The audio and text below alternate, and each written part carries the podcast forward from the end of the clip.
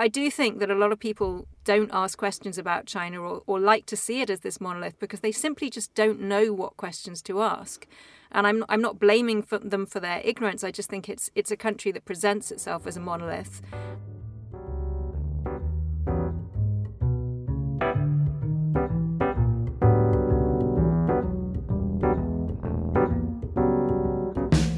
Welcome to Underreported. I'm your host, Nicholas Lemann.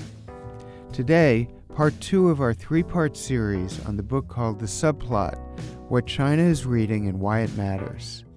China is often seen as a monolith, especially by Westerners who think they know how Chinese citizens live and even what their ideals are. But we want to dispel the master narrative. In her book, author Megan Walsh offers up a wide, nuanced variety of Chinese writing previously confined to Chinese readers. The works of fiction she has managed to uncover reach into the nooks and crannies of Chinese culture. They help us to better understand the country and its people. Megan Walsh joins us today from London. Welcome to Underreported. Hi, thanks so much for asking me. As does Rosie Blau, editor of 1843 magazine and contributor to The Economist magazine in London. Thanks, happy to be here. I want to start out by uh, setting up a straw man. Those of us who don't live in China and haven't been there and don't speak the language tend to, you know, swallow unquestioningly an idea that we get from a lot of Western media that uh, this is a very repressive, authoritarian country that is getting more so, and so there really we, there's no access to any kind of sense of what Chinese people are thinking and doing, except through official channels and a few political dissidents. So I'm saying that so you can tell me why I'm wrong. So please tell me why I'm wrong. Well, I think the, the main reason is, as you rightly pointed out, that we have a media that tends to focus on binaries with China. It's a sort of friend or foe, it's an oppressive state or an economic miracle. And we tend to also engage with China in the West as something that we are not. We, we define ourselves by our differences to it, especially in relation to things like censorship and the use of propaganda.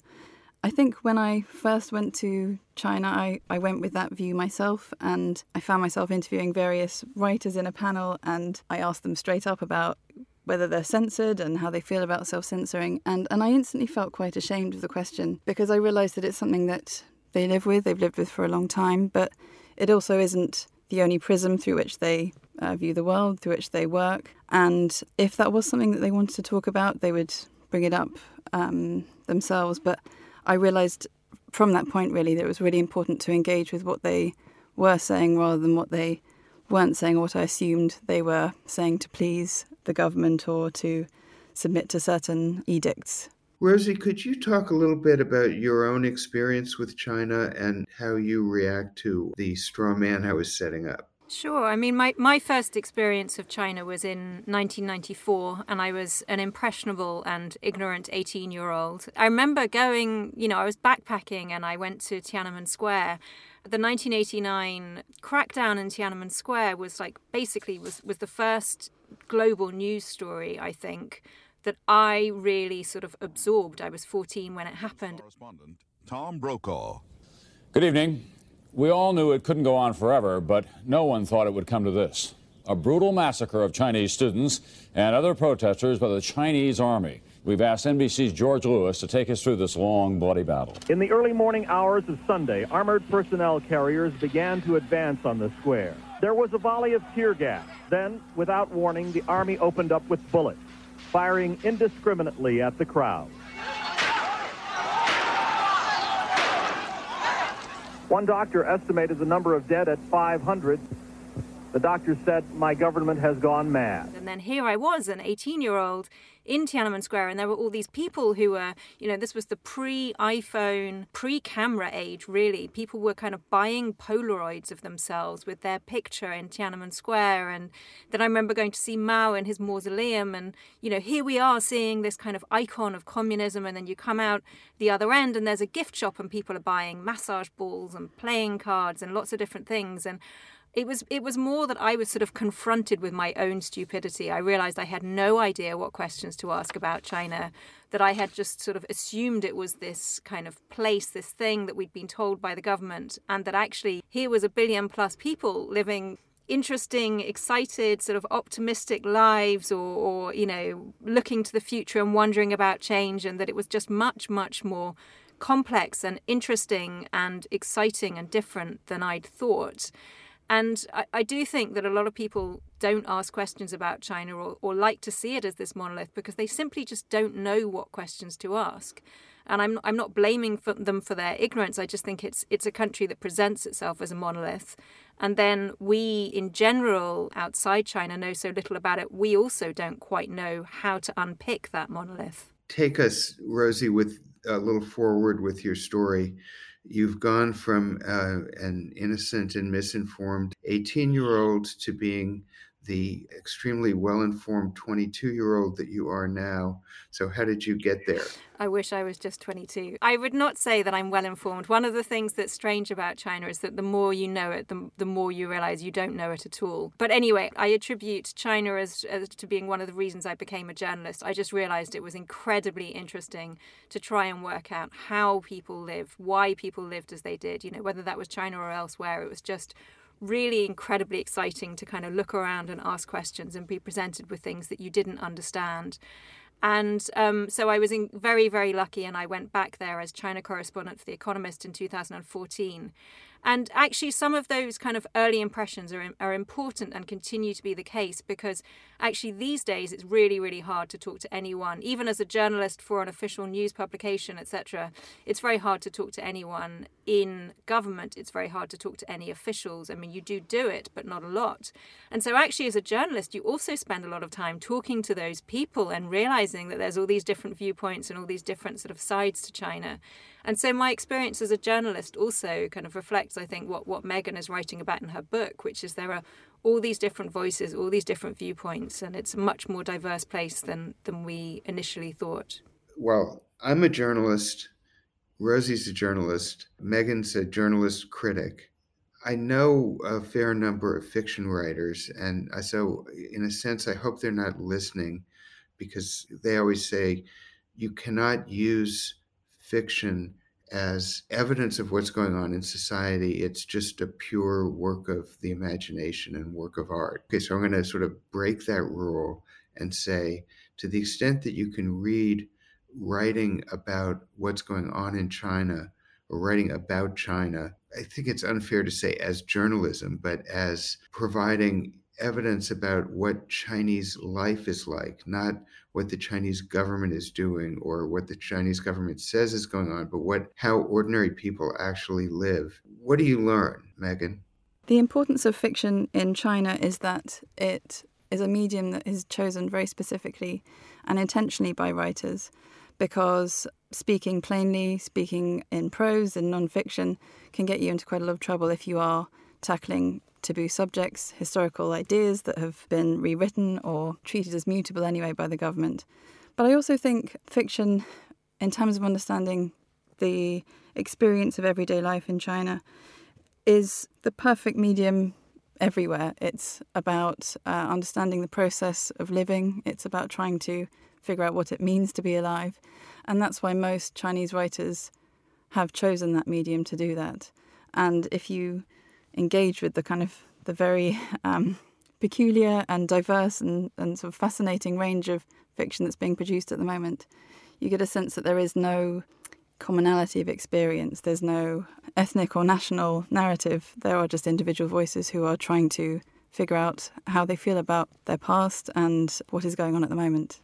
If we're trying to use this writing to get a picture of China that isn't available in standard news, what would we see? Um, you know, there, there are kind of uh, socio sociological and economic fault lines that we're familiar with differences by generation, differences by geographical location, differences by class and education level, all those things.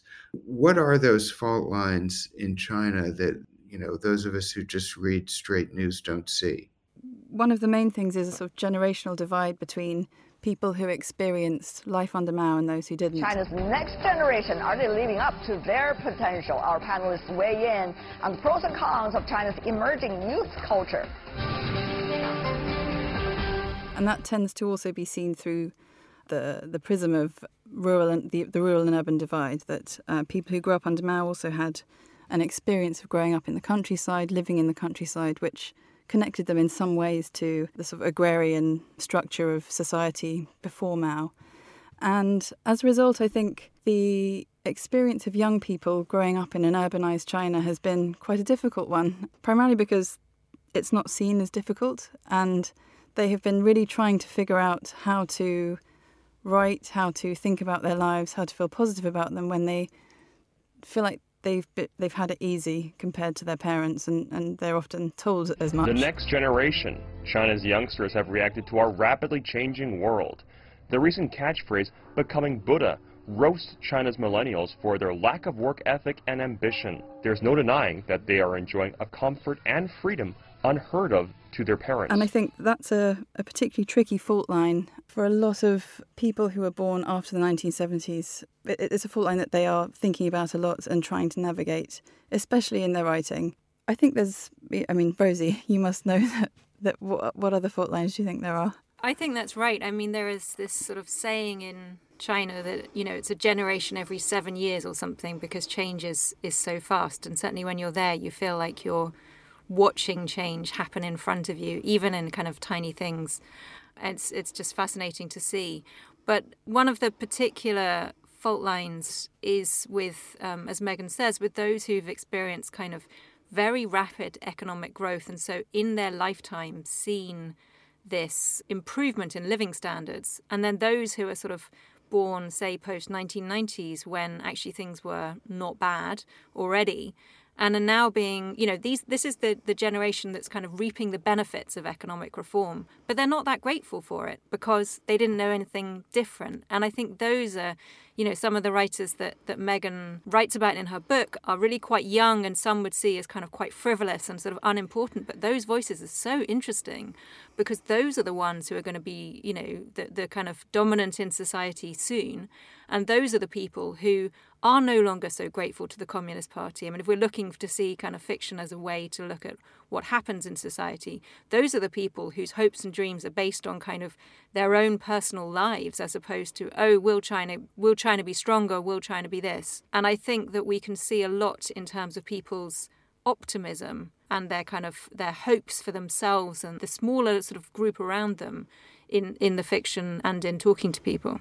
This is a terribly unfair question because we're talking about a large, large, large number of people. But if either or both of you could talk a little bit about the younger generation in China that you've been talking about, what are they worried about? What are they happy about? What kind of lifestyle choices are they making? What's you know younger generation culture like in China, or if there's several subcultures, what are those? So I think there's a huge range now. I think in the early days of reform and opening up, there was a sense that there was no youth culture to speak of, and young people were trying to make trying to make sense of how they felt about the future without much of a roadmap to do it. I think now there's we're sort of 30 years on from a very kind of restless um, three decades of, um, as as Rosie says, sort of rapid economic change. There's the people who've done very well out of it, and there's the people who feel like they uh, never made it. They they fell behind. They didn't make the most of that opportunity, and I think that that has created all sorts of cultural factions which are quite um, countercultural and arguably quite exciting. Sort of grumpy uh, comics and people who are just devoted to escaping real life and writing about fantasies of being omnipotent superheroes and incredibly attractive uh, love interests. But it's also bled into quite sort of tangible movements. Um, there's one at the moment which most people probably heard of called the lying down or tang ping zhuyi, where people really want to opt out of the rat race. They are they are tired of the pressure put upon them to be a somebody, to be really successful. And that has come from their parents as well as propaganda surrounding national rejuvenation. Young people are talking about why work so hard? Why do we have to fight so hard uh, within our system? Yes, this is a, this is the problem. This is the challenge that is how to provide provide proper opportunities and fair opportunities for the young population. This is a huge challenge. Okay, this is this is the biggest challenge, bigger than the challenge of population and demographics. And I think that's quite a, a worry for the government, and it's uh, I think a, a offering a sense of release for, for them. I mean, one of the things that's sort of interesting and both kind of sobering and exciting when you when you ask people what they want in life is that very often they'll tell you the same kind of thing that someone would tell you out on the street in London. Um, I remember meeting a Tibetan guy. He was in um, lived on the Tibetan plateau. He'd never been outside his province, and I was like, "So where would you, you know, if you could go anywhere, where would you go?" And he's like, oh, "I want to go to the Maldives." You know, that was not the answer I expected. And you know, we, if we might, if we go there um, and think, "Oh, people are going to tell us that they want the vote or they want democracy," you know, they just don't, and they don't not say that because because of censorship. They just it's that's not forefront of people's mind. So often what you find is that people are talking about exactly, you know, very similar hopes and dreams as you would get anywhere else. And some of the kind of big picture anxieties of the Chinese state are also not that different from anywhere else. This this idea that things can keep on improving is no longer the case. You know, in China, particular concerns are um, say pollution or the education system is it blocked up where you can't you know, not enough people can get to the best universities or whatever there are particular kind of concerns but people no longer have this sense that their future the future of their children will be better than than their own lives and so I think that you know that's where you see things like this sort of lying down um, movement in, in China, or people kind of opting out of the traditional hopes and dreams. But you also, I think, one of the things that's interesting in China is that you see very, very different expressions of kind of youthful exuberance. Um, and it's almost like everything is changing so fast. You know, one summer no one had tattoos and then the next the next year when warm weather came around suddenly you see that like loads of people in Beijing have tattoos and you sort of wonder you know was there a kind of message sent out saying it's okay now? Or you would suddenly see there would be a trend for people to wear this kind of plastic mushroom flower in their hair and suddenly everyone's got this strange thing coming out of their hair. Now these these are tiny things but but to me what they seem to signify was that people in China, if we can generalize about such a thing, are still often youth culture is still really sort of shifting very, very fast. And it can change almost, you know, in the space of a couple of months. And people are finding different ways to express themselves and don't necessarily know how.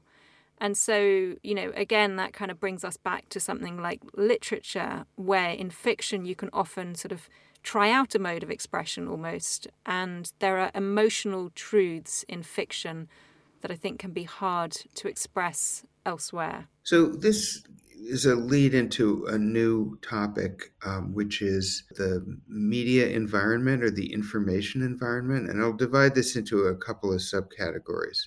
First of all, the people that we're now talking about, we've been talking about younger people in China, are they receiving material from outside of China that shapes how they choose to dress, what their attitudes are, and so on? I mean, I can only really speak, I think, in terms of what they seem to be reading. And I think for a lot of the intellectually curious, of which there are many in China, they have access to all sorts of you know they have access to everything they want to to find. Uh, they read very widely. They're obsessed with translated fiction, and that does definitely shape how they are thinking and writing and creating their their own sort of fictional universes, I guess. But as far as trends and fashions, I get the sense that there's been a slight shift uh, in recent years, which is pegged to a degree of pride in being Chinese now, which doesn't need to default to the West, especially America, for its cultural influences. And uh, I know the government has quite a big part to play in that in terms of programming of movies that are shown and, and things. But I get the sense that they are also really starting to take an interest in what uh, young people themselves are creating and, and what sort of trends are being set in China itself. Would you agree with that, Rosie? Yeah, I mean, if you if you um, people in China have access to a lot of influences and um, media and lots of different things from outside. You know, they shop in Zara, they shop in H and M, so they're buying the same clothes. You know, there's a lot that is very much in common. There are different expressions of it, and actually, the further west you go, the sort of less influence you see of of Western culture, and that's partly a financial thing. It's that you know people people aren't buying as many clothes, and people aren't kind of keeping up with trends and things. The huge fakes industry that we know about in China, you see people in very far flung, very remote, very poor places wearing fake Chanel scarves. It's kind of fascinating and interesting and and people who really want to um, can also kind of leap the firewall, as it's known, the the kind of Chinese censorship um, of of some internet sites, and read anything. Um, it's certainly possible to do that from within China. One of the movements that's interesting is being really that's being really pushed by the government is a movement towards wearing traditional clothes. Hanfu, which is the sort of um, it's actually a made up uniform, but it's the sort of made up the kinds of traditional Chinese clothes that people have conceived of rather recently as as Chinese clothes. And you see people, you know, kids are sent to kind of classes to learn about Confucianism and Confucius's teachings, and they'll be wearing mini versions of Hanfu, and people are getting dressed in traditional clothes and things. And part of that is being pushed by the government because because it's a bit scared of its own pop culture, it's got to push something. It's got to push something as soft power, and traditional culture seems like a kind of safe thing to do. But part of that is, as Megan says, also about a genuine kind of pride and patriotism and excitement about being Chinese and knowing that you want to consume something of your own. So it's it's a nuanced picture, I think. We've been talking about Western produced or outside produced culture penetrating into China. Then, as we see in Megan's book, there's a vast amount of Chinese culture. Does any of it penetrate the West or, leave China and influence, you know, our children and people like that? Uh, as far as I can tell, very little. And I think that goes back to what we were talking about at the beginning, really. There's just a, a sense that uh, people think that culture produced in China is going to be, in some ways, under the thumb of the government and therefore not really worth engaging with. And I think the one area that seems to be changing is with online Chinese online fiction, which are these sort of epic uh, superhero fantasies uh, with very distinctive Chinese characteristics.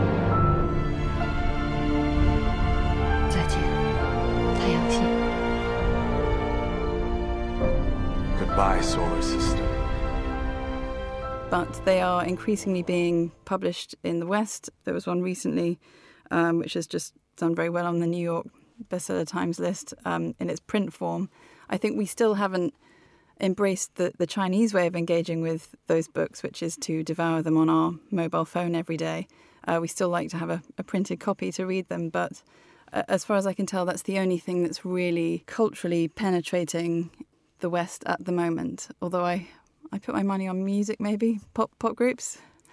Yeah, I mean, one of the things that's so original about your book is that very little of this material that you've found out about and, and directed our attention to penetrates outside of China. So it all, as you're reading about it, comes across as fresh. One of the things that's striking talking to a lot of Chinese people who speak fantastically good English is that they've learned a lot of that through just watching endless um, episodes of Friends or The Big Bang Theory or whatever it is that they found fun to watch. They'll just keep on watching. I mean, it's it's absolutely amazing when you meet some people who speak so fluently and so with um, such extraordinary American accents who turn out never to have left the country. All right, thanks. You're the best. Now listen, the last day of auditions is Thursday. Okay, so I got to get in there by Thursday. Okay, just remember Thursday. Thursday. Can you remember Thursday? yeah. So Tuesday. And I think China is struggling to produce anything like that. And that's partly because, coming back to the kind of initial conversation about the government control of the culture industry, makes it hard to be kind of as creatively brilliant as you want if you're also being told, but you must also come within certain confines of what the Communist Party does and doesn't think is okay.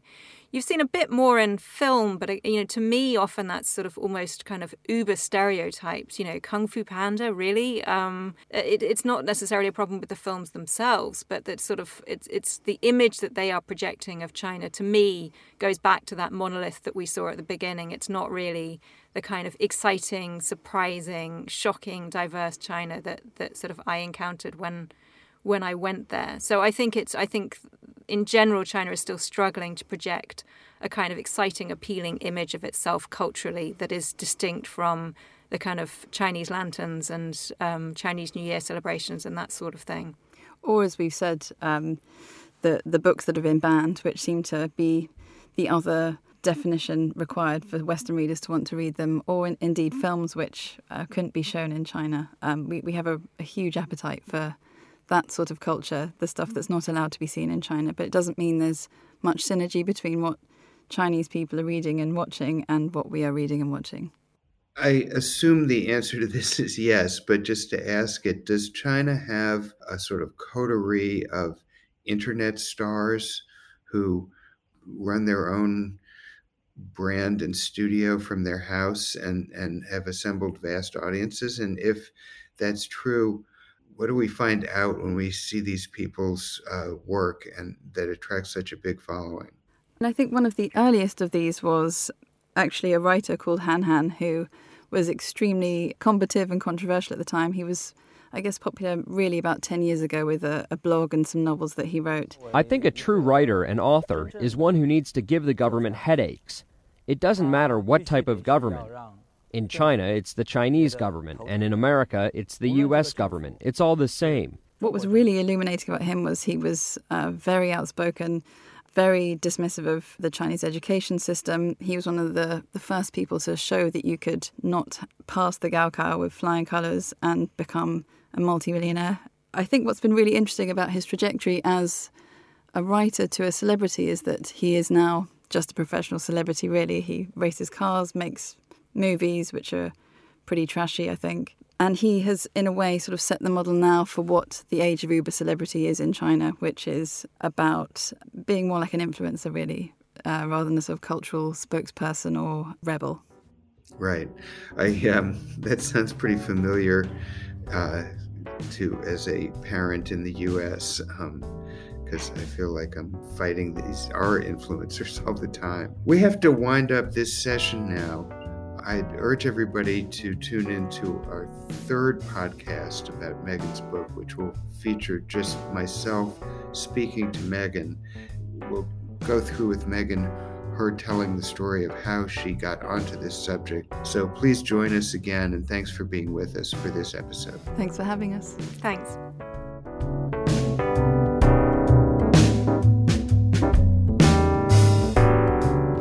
Thanks for listening to part two of our podcast series on Subplot What China is Reading and Why It Matters. In our next episode, how Megan found the Chinese writings, what story they tell, and how her book allows us to examine our own relationship with art and politics. Our producer is Tracy Madigan, associate producer Leanne Herder, audio engineer John Wepler. Thanks to the Mellon Foundation and its support for the podcast. You can find all of our podcasts and more information about our books at globalreports.columbia.edu. I'm Nick Lemann. Thanks for listening.